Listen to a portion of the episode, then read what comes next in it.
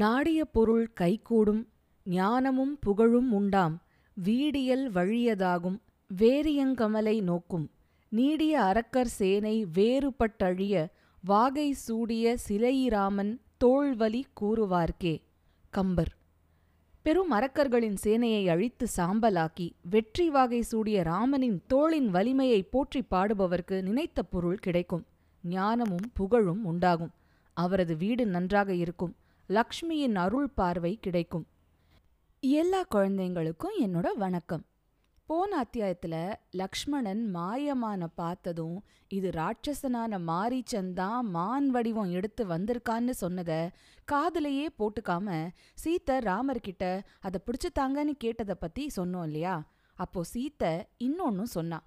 நாதா அனாவசியமா ஒரு பொருள் மேல ஆசைய வளர்த்துக்கிட்டு அது தனக்கு வேணும்னு ஒருத்தி புருஷன்கிட்ட பிடிவாதம் பிடிக்கிறது கூடவே கூடாதுன்னு பெரியவங்க சொல்லியிருக்கிறது எனக்கு தெரியும். ஆனாலும் கூட இந்த மான் மேல எனக்கு வந்துட்ட ஆசை அவ்வளவு தீவிரமா இருக்கே நான் என்ன செய்வேன்? அப்படின்னும் சொல்றா. ஆக சீத்தைக்கும் தான் கேக்கறது தப்புன்னு உள்ளூர தெரிஞ்சுதான் இருக்கு. சரி இதுக்கு ராமர் என்ன சொன்னாரு? உண்மையிலேயே ராமருக்குமே அந்த மானோட தோற்றம் ரொம்பவே ஆச்சரியமாவும் மனச கவர்ற மாதிரியும் தான் இருந்தது. அவர் லக்ஷ்மணன் மாதிரி இது ராட்சசனா இருக்கும்னு சட்டுன்னு தீர்மானத்துக்கு உடனே வரல. அதோட அவரோட உசுருக்கு உசுரான சீத்தை ஆசைப்பட்டு உன்னை கேட்கறப்போ அவருக்கு சிச்சி இதெல்லாம் வேண்டாம் வீண் வம்பு இதுக்கெல்லாம் ஆசைப்படாதன்னு சொல்ல மனசு வரல. அவர் சொன்னாரு லக்ஷ்மணா சீத்தைக்கு இந்த மானை பார்த்ததும் எத்தனை சந்தோஷம் பாரேன் இந்த மாதிரி ஒரு அழகான மான் தேவேந்திரனோட பூங்காலையோ குபேரனோட தோட்டத்திலேயோ கூட இருக்குமான்னு தெரியல. இங்க பூலோகத்துல எப்படி வந்திருக்குன்னு ஆச்சரியமா இருக்கு. அப்பா என்ன ஒரு ஜொலிப்பு ஜொலிக்குது இது. பொதுவாவே ராஜாக்கள் காட்டுக்கு வேட்டையாட வரதும் மானை அடிச்சு அதோட மாமிசத்தை சமைச்சு சாப்பிட்றதும் அதோட தோலை எடுத்துக்கிட்டு போறதும் சகஜம் தானே காட்டுல உண்டாகிற பொருட்கள் காட்டுல கிடைக்கிற நவ மணிகள் பொன் மாதிரி விலையுயர்ந்த உலோகங்களோட தாது பொருள்கள் எல்லாத்தையும் தங்களுக்கு சொந்தமா ஆக்கிக்கிட்டு எடுத்துட்டு போறது வழக்கம் தானே. அதனால சீத்தை இந்த மானுக்கோ மானோட தோலுக்கோ ஆசைப்படுறதுல எனக்கு ஒன்றும் தப்பா தெரியல அப்படின்னு சொன்னாரு. அப்புறம் தொடர்ந்து நீ சொல்ற மாதிரி இது ஒரு ராட்சசனா? அந்த மாரிச்சனாவே இருக்கட்டுமே அதுவும் நல்லதுக்கு தானே. அவன் எத்தனை முனிவர்களை கொடுமைப்படுத்தியிருக்கான். அவன்தான் இந்த மான் ரூபத்துல வந்திருக்கான்னா. இதை கொன்னு போடுறதும் என்னோட தர்மம் தானே? சரி நான் இந்த மான் பின்னாடி போய் அதை பிடிக்க பார்க்குறேன் முடியலன்னா அம்பு விட்டு அடிச்சு கொன்னுட்டு அதோட அழகான தோலை சீத்தைக்காக எடுத்துட்டு வரேன். நீ சீத்தைய ஜாக்கிரதையா பார்த்துக்கோ அப்படின்னு சொல்லிட்டு கிளம்பின ராமர் லக்ஷ்மணன் கிட்ட மறுபடியும் நீ ரொம்ப எச்சரிக்கையா இருக்கணும் லக்ஷ்மணா. நான் அந்த மானை ஒரு அம்பு விட்டு அடிச்சு சீக்கிரமே திரும்ப வந்துடுறேன். வெளியில காவலுக்கு அந்த ஜட்டாயுவும் இருக்கு. நீங்க ரெண்டு பேரும் ரொம்பவே ஜாக்கிரதையா சீத்தைய காவல் காக்கணும். பத்திரம். அப்படின்னு ரொம்பவே அழுத்தமா சொல்லிட்டு வில் அம்புகளையும் வாளையும் எடுத்துக்கிட்டு கிளம்பிட்டாரு. ராமர் கிளம்பினதை பார்த்ததும் அந்த மாயமான் அங்கிருந்து துள்ளி அடர்ந்த காட்டுக்குள்ள ஓடிச்சு. ராமர் அது பின்னாடியே விறுவிறுன்னு போறாரு. அந்த பொல்லாத மான் ஒரு சமயம் அவர் கண்ணில் படுற மாதிரி அசையாம நிக்கும். ராமர் கொஞ்சம் கிட்ட வர மாதிரி தெரிஞ்சதுன்னா ஆகாசத்துல துள்ளி ஒரு அடர்ந்த புதருக்கு பின்னாடி போய் ஒளிஞ்சுக்கும். எங்கடா போச்சுன்னு ராமர் சுத்தும் முத்தும் பார்த்தா அது எங்கேயோ தொலைவில் ஒரு மரத்தோட பின்னாடி நின்று எட்டி பார்க்கும். அதை துரத்திக்கிட்டு வில்லில் அம்ப பூட்டிக்கிட்டு ராமர் அது பின்னாடியே போனார். அது கண்டிப்பா தாம் பிடிக்க சிக்காதுன்னு ராமருக்கு தெரிஞ்சு போச்சு.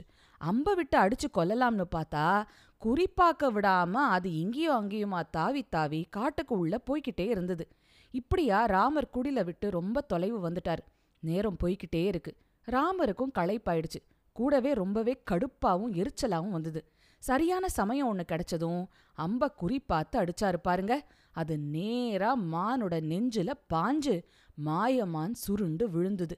அந்த கணமே மானோட தோற்றம் மறைஞ்சு அங்க ராட்சசன் மாரீச்சன் தாம் பெரிய உருவத்தோட உயிர் போற நிலையில துடிச்சுக்கிட்டு தரையில கிடக்கான். அவனுக்கு தான் ராவணனுக்கு கொடுத்த வாக்கு நினைவுக்கு வந்தது. எப்படியாவது லக்ஷ்மணனோட காவல் இல்லாம சீத்தைய தனிமப்படுத்தணும். அப்பதானே ராவணன் சீத்தையை அபகரிச்சுக்கிட்டு போக முடியும். அதுக்கு லக்ஷ்மணனையும் வரவழைக்கணும். என்ன செய்யலான்னு யோசிச்ச மாரீச்சன் உசுர் போற அந்த தருணத்துல தன்னோட குரலை ராமரோட குரலா மாத்திக்கிட்டு ஏ சீதா! ஏ லக்ஷ்மணா! அப்படின்னு பெருசா ஒரு குரல் கொடுக்கறான். அது ஏதோ ராமரே மரண ஓலமிடுற மாதிரி காடு முழுக்க எதிரொலிச்சுது. அவ்வளோதான் மாரீச்சனோட உசுறு பிரிஞ்சிடுச்சு. அட பாவி லக்ஷ்மணன் சொன்ன மாதிரி இவன் மாரீச்சனே தான்.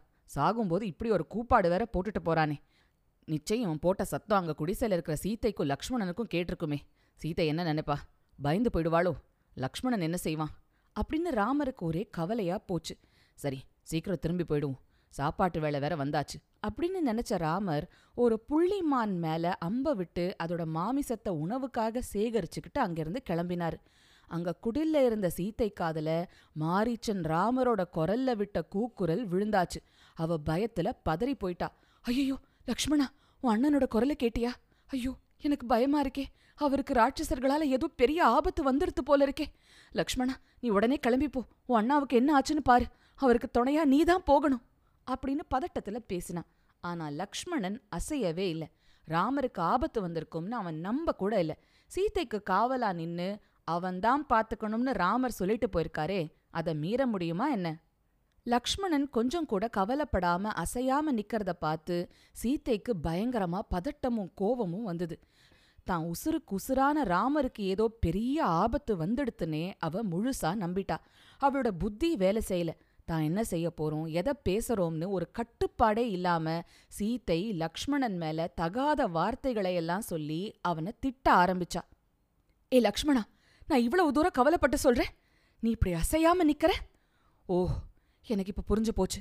நீ சகோதரன் உருவத்துல ராமருக்கு எதிரியா இருக்கிறவன்னு தெரிஞ்சு போச்சு. உன் உள் மனசுல உனக்கு என்ன ஒரு கேவலமான ஆசை இருக்குன்னு தெரிஞ்சு போச்சு. உனக்கு என் மேல தகாத ஆசை இருக்கு.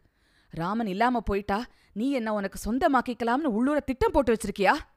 அங்க ராமன் உசுருக்கு போராடிக்கிட்டு கூக்குரல் கொடுக்கறாரு. அது ஓன் காதலையும் விழுந்தது. ஆனாலும் நீ இங்க இருந்து நகர மாட்டேங்கிற. என் கூட இங்கேயே நின்னுட்டு இருக்க உன் மனசுல என்னதான் நினைச்சிட்டு இருக்க அப்படின்னு கத்தரா சீத்தை.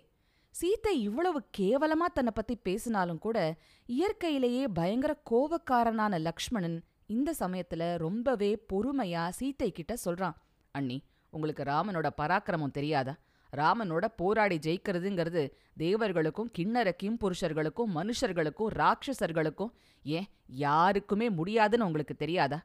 அப்பேற்பட்ட ராமனை பத்தி நீங்க இவ்வளவு கவலைப்பட்டு ஏதேதோ பேசுறது சரியா? நீங்க என்ன சொன்னாலும் சரி. நான் உங்களோட பாதுகாப்புக்காக இங்க தான் நிப்பேன். போக மாட்டேன். மனசு திடமாக்கிக்கோங்க. வெற்றியோட இன்னும் கொஞ்ச நேரத்துல ராம இங்க வந்து சேர்ந்துருவான். பாத்துக்கிட்டே இருங்க. தயவு செஞ்சு கொஞ்சம் பொறுமையா இருங்க. அப்படின்னு சொன்னான் லக்ஷ்மணன். இத கேட்டும் சீத்தைக்கு புத்தி வரல.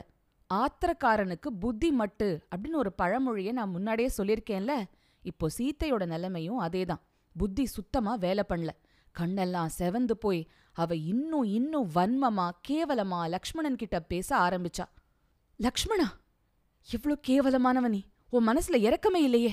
உன்னோட குலத்துக்கே ஒரு அவமானம். ராமர் செத்து போறதுல நீ சந்தோஷப்பட போறியா? காட்டுக்கு ராமர் கூட நானும் கிளம்பினப்போ நீயும் ஏன் கூடவே வந்தன்னு இப்போ தெரிஞ்சு போச்சு. நீ என்ன மனசுல வச்சுக்கிட்டு தான் வந்திருக்க? ராமன் இல்லாம என்னால ஒரு நிமிஷம் கூட உயிர் வாழ முடியாது. அப்படின்னு சொன்னா சீத்தை. தான் மேல அமிலத்தை கொட்டின மாதிரி இருந்தது லக்ஷ்மணனுக்கு. சீத்தை இப்படியெல்லாம் பேசினதை கேட்டப்போ அவன் மனசு தாங்க முடியாத வேதனைய அனுபவிச்சுது. அப்பவும் அவன் பொறுமைய கைவிடல. அவன் சீத்தைக்கு முன்னாடி கை கூப்பிக்கிட்டு சொன்னான் மைத்திலி நீங்க எனக்கு தெய்வம் மாதிரி. உங்களுக்கு நான் எந்த பதிலும் சொல்ல போறதில்ல. ஒரு விதத்துல நீங்க பேசின வார்த்தைகள் எனக்கு ஆச்சரியமா படல. காரணம் சில பேரோட சுபாவம் இப்படித்தான்னு பெரியவங்க சொல்லியிருக்காங்க. அப்படிப்பட்டவங்களுக்கு கோவம் வந்து கத்த ஆரம்பிச்சாங்கன்னா கட்டுப்பாடு இல்லாம வாயில வந்த எதை வேணாலும் பேசிடுவாங்க. அதுதான் உலக நடப்புன்னு சொல்லியிருக்காங்க. ஜனக மகாராஜாவோட மகளான உங்ககிட்ட இருந்தும் இப்படிப்பட்ட வார்த்தைகள் வருதுன்னா நான் அப்புறம் சொல்ல என்ன இருக்கு? நெருப்புல காய்ச்சின கூரான அம்புகளை என் காதுல சொருகின மாதிரி இருக்கு நீங்க பேசின வார்த்தைகள். அப்படின்னு சொன்ன லக்ஷ்மணனுக்கு இப்போ நியாயமான தார்மீகமான கோபம் பொங்கி எழுந்துடுச்சு. அவன் கம்பீரமா தொடர்ந்து பேசினான். இந்த காட்டுல சூட்சமமா உலாவற எல்லா தேவதைகளும் நீங்க என்னை பத்தி இவ்வளவு மட்டமான வார்த்தைகளை பேசினதை கேட்கட்டும் எனக்கு நியாயம் வழங்க அவங்க எல்லாம் எனக்கு துணையா நிக்கட்டும். கீழ்த்தரமான மனுஷங்க கண்மூடித்தனமான கோவத்தால பேசுற விதத்துல நீங்க பேசினதுக்காக உங்களுக்கு இழிவு வரட்டும். உங்களுக்கு பாதுகாப்பு தரணும்னு எனக்கு என் அண்ணா தந்த கட்டளைய நிறைவேற்றினதுக்காக என்ன நீங்க இத்தனை அசிங்கமா பேசினதுக்கான பலனா உங்களுக்கு நாசம்தான் வந்து சேரப்போகுது. இதோ ராமனை தேடி நான் கிளம்புறேன். காட்டுல இருக்கிற தேவதைகள் உங்களுக்கு காவலா இருக்கட்டும். அப்படின்னு படபடன்னு பொறிஞ்சு தள்ளிட்டு லக்ஷ்மணன் தான் ஆயுதங்களை எடுத்துக்கிட்டு உடனே குடிசையை விட்டு கிளம்பிட்டான். அப்பவும் சீதைக்கு உரைக்கலையே இன்னும் கண்ணா பின்னான்னு ராமன் இல்லாட்டா செத்துடுவேன் அது இதுன்னு கத்தினான். லக்ஷ்மணன் அவளுக்கு ஒரு கும்பிடு போட்டுட்டு அங்கேருந்து கிளம்பி போயிட்டான். அப்புறம் என்னாச்சு? அத அடுத்த பகுதியில பார்க்கலாம். இப்போ ராமாயண கதையை ஏற்கனவே கேட்டிருக்கிற உங்களுக்கு சில கேள்விகள் எழும்பலாம். என்னது? லக்ஷ்மணன் அப்படியே கிளம்பி போயிட்டானா? அவன் குடில சுத்தி தான் அம்பால கீறி ஒரு வட்டம் போட்டுட்டு நீங்க இதை தாண்டி போகவே கூடாது. தாண்டினா உங்களுக்கு பாதுகாப்பு இல்லைன்னு சீத்தை கிட்ட சொன்னான்னு சொல்லுவாங்களே. அந்த கோட்டுக்கு லக்ஷ்மண் ரேகான்னு கூட பேர் சொல்லுவாங்களே. இதை நீங்க ஏன் சொல்லல? அப்படின்னு கேட்கறது எனக்கு காதுல விழருது குழந்தைங்களா நான் சொல்லிக்கிட்டு இருக்கிறது வால்மீகி முனிவர் எழுதின ராமாயணம் இல்லையா? அதுல இந்த லக்ஷ்மண் ரேகா கதை எதுவும் சொல்லப்படல. வால்மீகி ராமாயணத்துக்கு அப்புறம் ரொம்ப காலம் கழிச்சு பெங்காலி மொழியில் வந்த கிருத்திவாசி ராமாயணத்துலையும் தெலுங்குல இருக்கிற ரங்கநாத ராமாயணத்துலையும் தான் லக்ஷ்மண் ரேகா பத்தி சொல்லியிருக்கான். நான் இந்த ராமாயணத் தொடரை ஆரம்பிச்ச போதே சொன்னேன்ல வால்மீகி ராமாயணத்துக்கு அப்புறம் வந்த வெவ்வேறு ராமாயணங்கள்ல அங்க இங்க கதையில மாற்றங்கள் இருக்கும்னு அந்த விதத்துல தான் இதுவும். ஆனா ரொம்பவே பிரபலமான துளசிதாசர் ஹிந்தியில் எழுதின ராம் சரித்த மானஸ்லயோ தமிழ்ல இருக்கிற கம்ப ராமாயணத்திலேயோ கூட லக்ஷ்மண் ரேகா கதையெல்லாம் சொல்லப்படல. சரி இப்போ இந்த கதைய அவங்க குழந்தைங்களோட சேர்ந்து கேட்டுட்டு இருக்கிற அம்மா அப்பாக்களுக்கும் மற்ற பெரியவங்களுக்காகவும் நான் ஒரு செய்தி சொல்ல போறேன். சின்ன வயசுல இருந்தே ராமாயணம் மாதிரி தார்மீக கதைகள் மூலமா நம்ம சனாதன தர்மத்துல இருக்கிற நல்ல விஷயங்களை குழந்தைகளுக்கு எடுத்து சொல்லி வளர்க்கணும்னு உங்களுக்கு இருக்கிற நல்ல ஆசைனால தான் நீங்க உங்க குழந்தைங்கள இந்த தொடரை கேட்க வைக்கிறீங்க இல்லையா? அது இந்த காலத்துல ரொம்பவே பெரிய விஷயம். அதே சமயம் பெரியவங்களாகிய நீங்களும் ராமாயணம் பாரதம் மாதிரி கதைகளை தாண்டி கோவிலுக்கு போய் கடவுளை கும்பிடுறது பிரார்த்திக்கிறது ஸ்லோகங்கள் சொல்றது இந்த மாதிரி வழக்கங்களையும் தாண்டி நம்ம சனாதன தர்மத்துல இன்னும் என்னென்ன ஆழமான ஆன்மீக விஷயங்கள் சொல்லப்பட்டிருக்குன்னு எப்பவாவது போய் தேடி தெரிஞ்சுக்க நேரம் செலவழிக்கிறது உண்டா? உண்டுனா உங்களை ரொம்பவே பாராட்டணும். இல்ல எனக்கு நேரம் இல்ல அப்படின்னு உங்களுக்கு தோணுச்சு அப்படின்னா இப்ப நான் சொல்றத தொடர்ந்து கேளுங்க.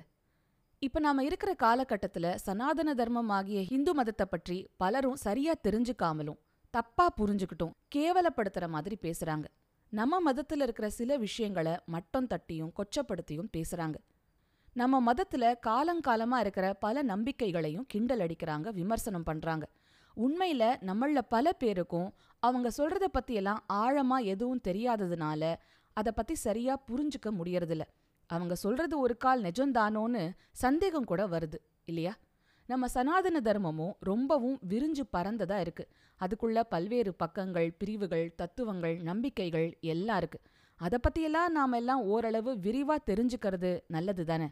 அப்படி சனாதன தர்மம் காட்டித்தர ஆன்மீகம் பத்தி விரிவாவும் அதே சமயம் எளிமையாவும் எடுத்து சொல்ற முயற்சிய இப்போ நாங்க ஆரம்பிச்சிருக்கோம். இந்த ராமாயணத்தோட எழுதுற அதே சாந்தீபிகாங்கிற வருது தாத்தாங்கிற சி வி ராஜன் அதை எழுத நான் ஏன் குரல்ல ஒலி வடிவுல இப்போ என்னோட கதை ஓசை சேனல்ல தொடர்ந்து வழங்க ஆரம்பிச்சிருக்கேன்.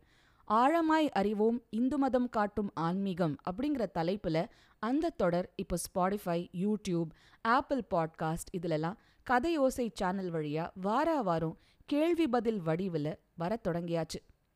பெரியவங்களான நீங்க எல்லாரும் அதை தொடர்ந்து கேட்டு பார்க்கணும்னு நான் உங்களை பணியோட கேட்டுக்கிறேன்.